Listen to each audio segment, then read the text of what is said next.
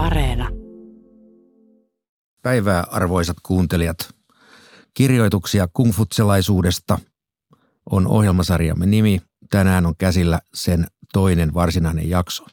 Paikalla ovat asiantuntijamme Riika-Leena Juntunen, Minna Valjakka ja Jyrki Kallio. Tervetuloa. Kiitos. Kiitos.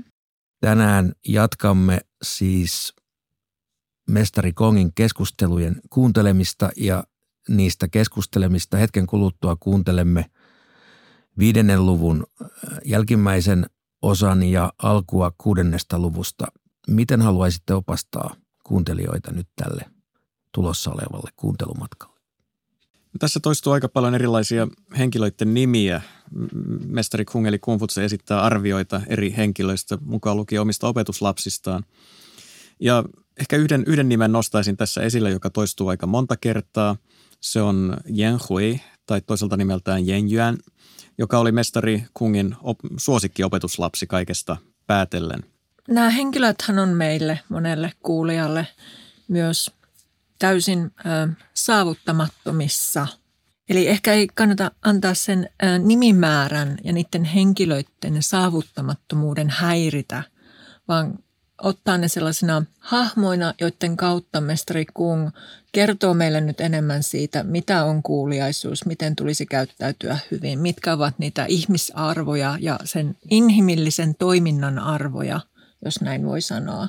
Mä ehkä vielä nostaisin sellaisia asioita, mitä voi kuuntelija miettiä näitä tekstejä kuunnellessaan. Yksi on sellainen vähän sellainen kungfutselaisuuden menneisyyteen ja taaksepäin katsova ote ja sitten toinen on ehkä sellainen, että minkälainen, minkälainen tämä oli tämä kungfutselainen herrasmiehen ideaali. Hyvä, näillä ajatuksilla käymme kuuntelemaan päivän tekstiä. Viides luku. Opetuslapsia ja merkkihenkilöitä. 19a. Zhu Chang kysyi mestarilta. Valtaneuvos Zhu Wen nimitettiin kolmesti valtaneuvokseksi, eikä hänen kasvoillaan nähty iloa. Kolmesti hänet pantiin viralta, eikä hänen kasvoillaan nähty suuttumusta.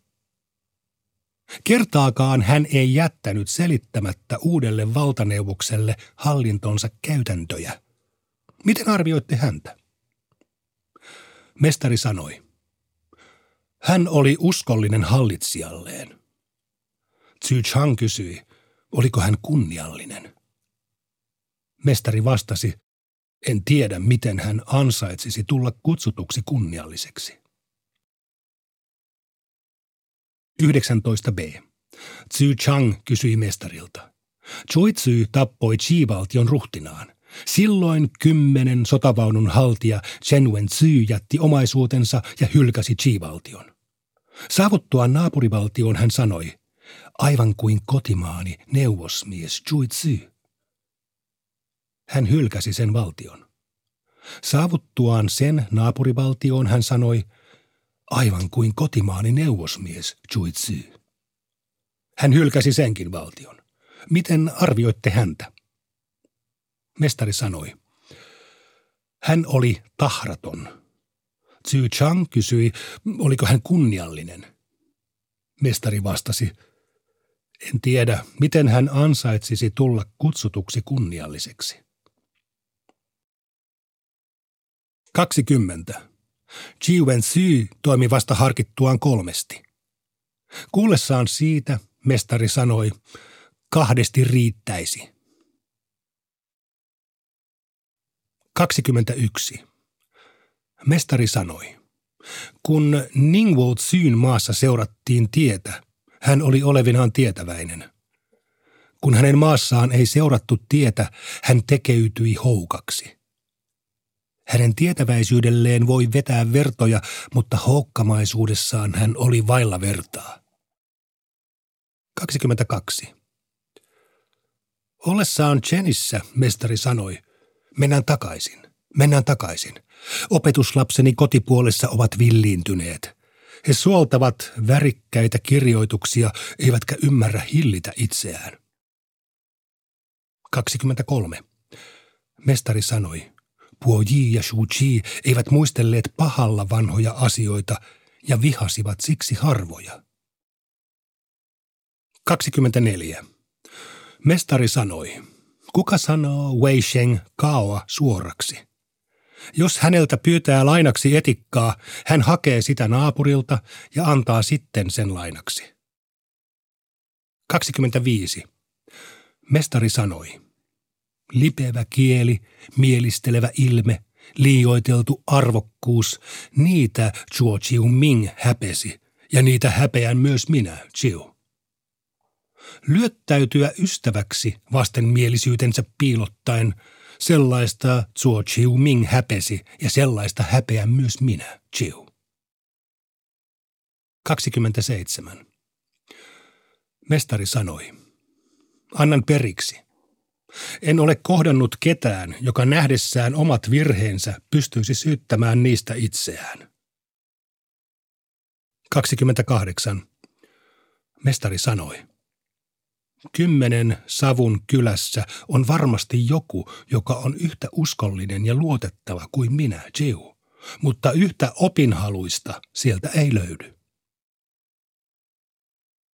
Kuudes luku. Viranhoitajia.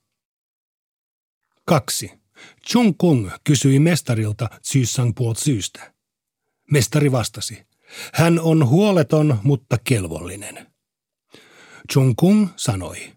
Jos mies hoitaa virkansa kunnialla, niin miksei sellainen olisi kelvollista käytöstä hänen alaistaan, rahvasta kohtaan, vaikka hän olisikin muuten toimissaan huoleton. Mutta jos hoitaa sekä virkansa että muut toimensa huolettomasti, niin eikö se ole jo liian huoletonta? Mestari sanoi, kuten sinä, Jung, sanot. Kolme. Herttua Ai kysyi. Kuka opetuslapsistasi on opinhaluisin? Mestari Kung vastasi. Eräs Jen Hui oli opinhaluinen. Hän ei antanut vihan kiertää eikä tehnyt samaa virhettä kahdesti. Ikävä kyllä hänen oli määrä kuolla nuorena. Nyt kun hän on poissa, en ole kuullut kenestäkään opinhaluisesta. 4. Hua lähetettiin käymään Chi-valtiossa, ja Ranzy kysyi, saisiko myöntää hirssiä avustukseksi hänen yksin jääneelle äidilleen. Mestari sanoi, anna hänelle kaksi kapallista. Ranzy kysyi, saisiko myöntää lisää, ja mestari sanoi, anna hänelle nelikollinen. Ranzy antoi Huan äidille kuusi tynnyrillistä. Mestari sanoi, kun Cher lähti Chiihin, hän ajoi hyvin syötetyillä hevosilla ja oli pukeutunut siroihin turkiksiin. Olen kuullut sanottavan, että herrasmies pitää huolta puutteen alaisista eikä jatkuvasta rikastumisestaan. 5. Juan syystä tuli erään läänityksen vouti ja hänelle annettiin 900 mitallista hirssiä palkaksi. Juan syy kieltäytyi, mutta mestari sanoi, älä kieltäydy. Ota vilja jakaaksesi siitä naapureille, kylällisille ja koko seutukunnalle. 6. Mestari sanoi Kungista.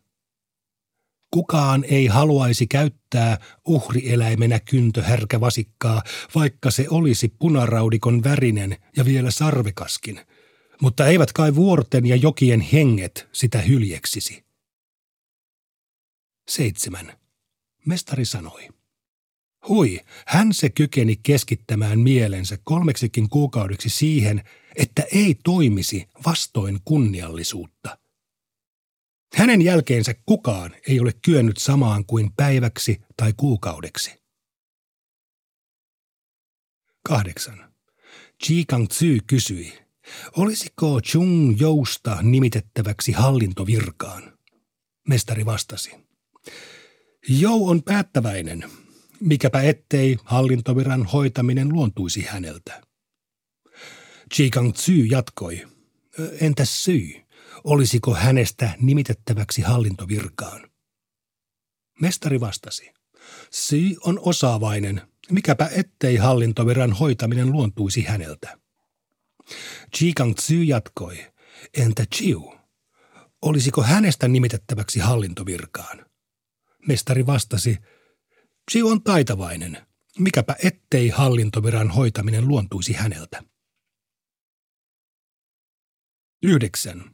Ji-suku nimitti Min Tzu-chianin piinimisen linnansa voudiksi.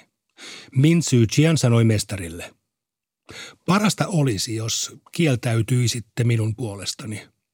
Jos he kutsuvat minut toistamiseen, en voi muuta kuin paeta maasta asumaan Wenjoen toiselle puolelle. 10. Puoniu oli sairaana ja mestari meni tiedustelemaan hänen vointiaan. Mestari tarttui hänen käteensä ikkunan lävitse ja sanoi. Loppu on tullut. Sellainen on hänen määränsä. Että tällaisella miehellä pitääkin olla tällainen tauti. Että tällaisella miehellä pitääkin olla tällainen tauti. 11. Mestari sanoi, miten jalo olikaan hui. Niini vadillinen ruokanaan, kurpitsa pullollinen juomanaan, asumus kyläkujan varrella. Muut eivät olisi kestäneet tällaisia rasituksia, mutta huin ilo ei moisista laantunut. Miten jalo olikaan hui. 12. Ran Chiu sanoi, ei, ettenkö olisi mieltynyt seuraamaan tietänne, mestari, mutta voimani eivät siihen riitä. Mestari sanoi. Ne, joiden voimat eivät riitä, jättävät tien seuraamisen kesken puolimatkassa. Nyt sinä olet itse piirtämässä oman puolimatkan merkkisi. 13. Mestari sanoi Zhu Xialle, sinun pitää tulla herrasmiehen kaltaiseksi oppineeksi, ei vähäpätöisen miehen kaltaiseksi oppineeksi. 14. Sy Jou toimi Wuun linnan voutina. Mestari kysyi, oletko saanut hyviä miehiä avuksesi? Sy Jou vastasi, siellä on muuan Tantai Mieming. Hän ei kulje oikopolkuja eikä koskaan tule minun, Jenin, kamariini, paitsi virka-asioissa. 16. Mestari sanoi. Nykyaikana on vaikea välttää miehiä, joilla ei ole riittimestari tuon kunniallisuutta, vaan ainoastaan Sungin prinssi Chaon komeus. 18. Mestari sanoi. Kun luonne peittoaa hienostuneisuuden, on tuloksena pelkkä maalaismoukka. Kun hienostuneisuus peittoaa luonteen, on tuloksena pelkkä hovikirjuri. Vasta kun luonne ja hienostuneisuus ovat tasapainossa, on tuloksena herrasmies. 19. Mestari sanoi. Ihminen on syntynyt olemaan suora. Valheellisesti elävä välttyy ennenaikaiselta lopulta vain hyvällä onnella. 20. Mestari sanoi. Tietäminen ei vedä vertoja harrastuneisuudelle. Harrastuneisuus ei vedä vertoja iloitsemiselle. 21. Mestari sanoi. Keskivertoa ylevämpi voi keskustella ylevistä asioista, keskivertoa alhaisempi ei voi keskustella ylevistä asioista. 22. Fancher kysyi tietäväisyydestä. Mestari vastasi. Sitä, joka edistää oikeellisuutta rahvaan keskuudessa sekä pitää henget etäällä osoittamalla niille kunnioitusta, voidaan sanoa tietäväiseksi. Fancher kysyi kunniallisuudesta ja mestari vastasi. Sitä, joka panee etusijalle ponnistelut hallitsijan hyväksi ja vasta toiselle sijalle ansioiden keräämisen – voidaan sanoa kunnialliseksi. No niin, arvoisat asiantuntijat. Paljon vilisee nimiä, mutta kuten jo aluksi totesimme, niin ehkä näihin nimiin ei kannata takertua. Näitä henkilöitä voi käsitellä myös jonkinlaisina symboleina tai käsitteellisinä henkilöinä, mutta miten tämän vilinän joukosta tiivistetään nyt olennaisin sisältö esiin? No, täältä nousee kyllä hyvin selvästi esille mestari Kungin eli Kungfutsen vastenmielisyys, sanavalmiutta, teeskentelyä, lipevyyttä, oman edun tavoittelua kohtaan. Hän tuntee vastenmielisyyttä ahneutta kohtaan ja, ja, ja myöskin mielenkiintoisella tavalla antaa ymmärtää, että syntyperän ei pitäisi olla ratkaisevassa asemassa sen suhteen, että miten jotakuta arvioidaan tai arvotetaan. Täytyy ehkä nostaa tällainen käsittääkseni yksi näistä kungfutselaisuuden keskeisistä käsitteistä, tämä tie. Miten tämä tulisi tulkita, tämä tien käsite? Tie on peruskäsite, joka toistuu kaikissa kiinalaisissa perinteisissä oppisuunnissa. Tie on kiinaksi tao ja siitä taolaisuus on, on saanut nimensäkin. Mutta kumutsalaisuuden tie, se on ehkä ymmärrettävissä parhaiten historiaksi. Kungutse ja, ja myöhemmin myöskin Mengzi puhui muinaisten kuninkaiden tiestä. Eli tämä tie oli sellainen tapa elää ja toimia, jota muinaiset kuninkaat olivat mestari Kungin käsityksen mukaan harjoittaneet ja johon kaikkien muidenkin tuli pyrkiä. Niin ikään kuin oikea tie. Kyllähän se meillekin niin raamatullisesta kontekstista kuulostaa ihan, ihan ymmärrettävältä, että ihmisten täytyy pysyä oikealla tiellä. Ja nyt mestari Kungille tai kumutsalaisille ylipäätään tätä tien oikeutta ei suinkaan määrännyt Jumala, vaan nimenomaan mestari Kungin lähtökohta oli pitkälti siinä, että jos rahvas elää jossakin valtiossa hyvinvoivana, onnellisena, tyytyväisenä, niin silloin valtiossa noudatetaan tätä oikeaa tietä. Kuudennen luvun jakeessa 18 puhutaan herrasmiehestä, luonteen ja hienostuneisuuden tasapainosta.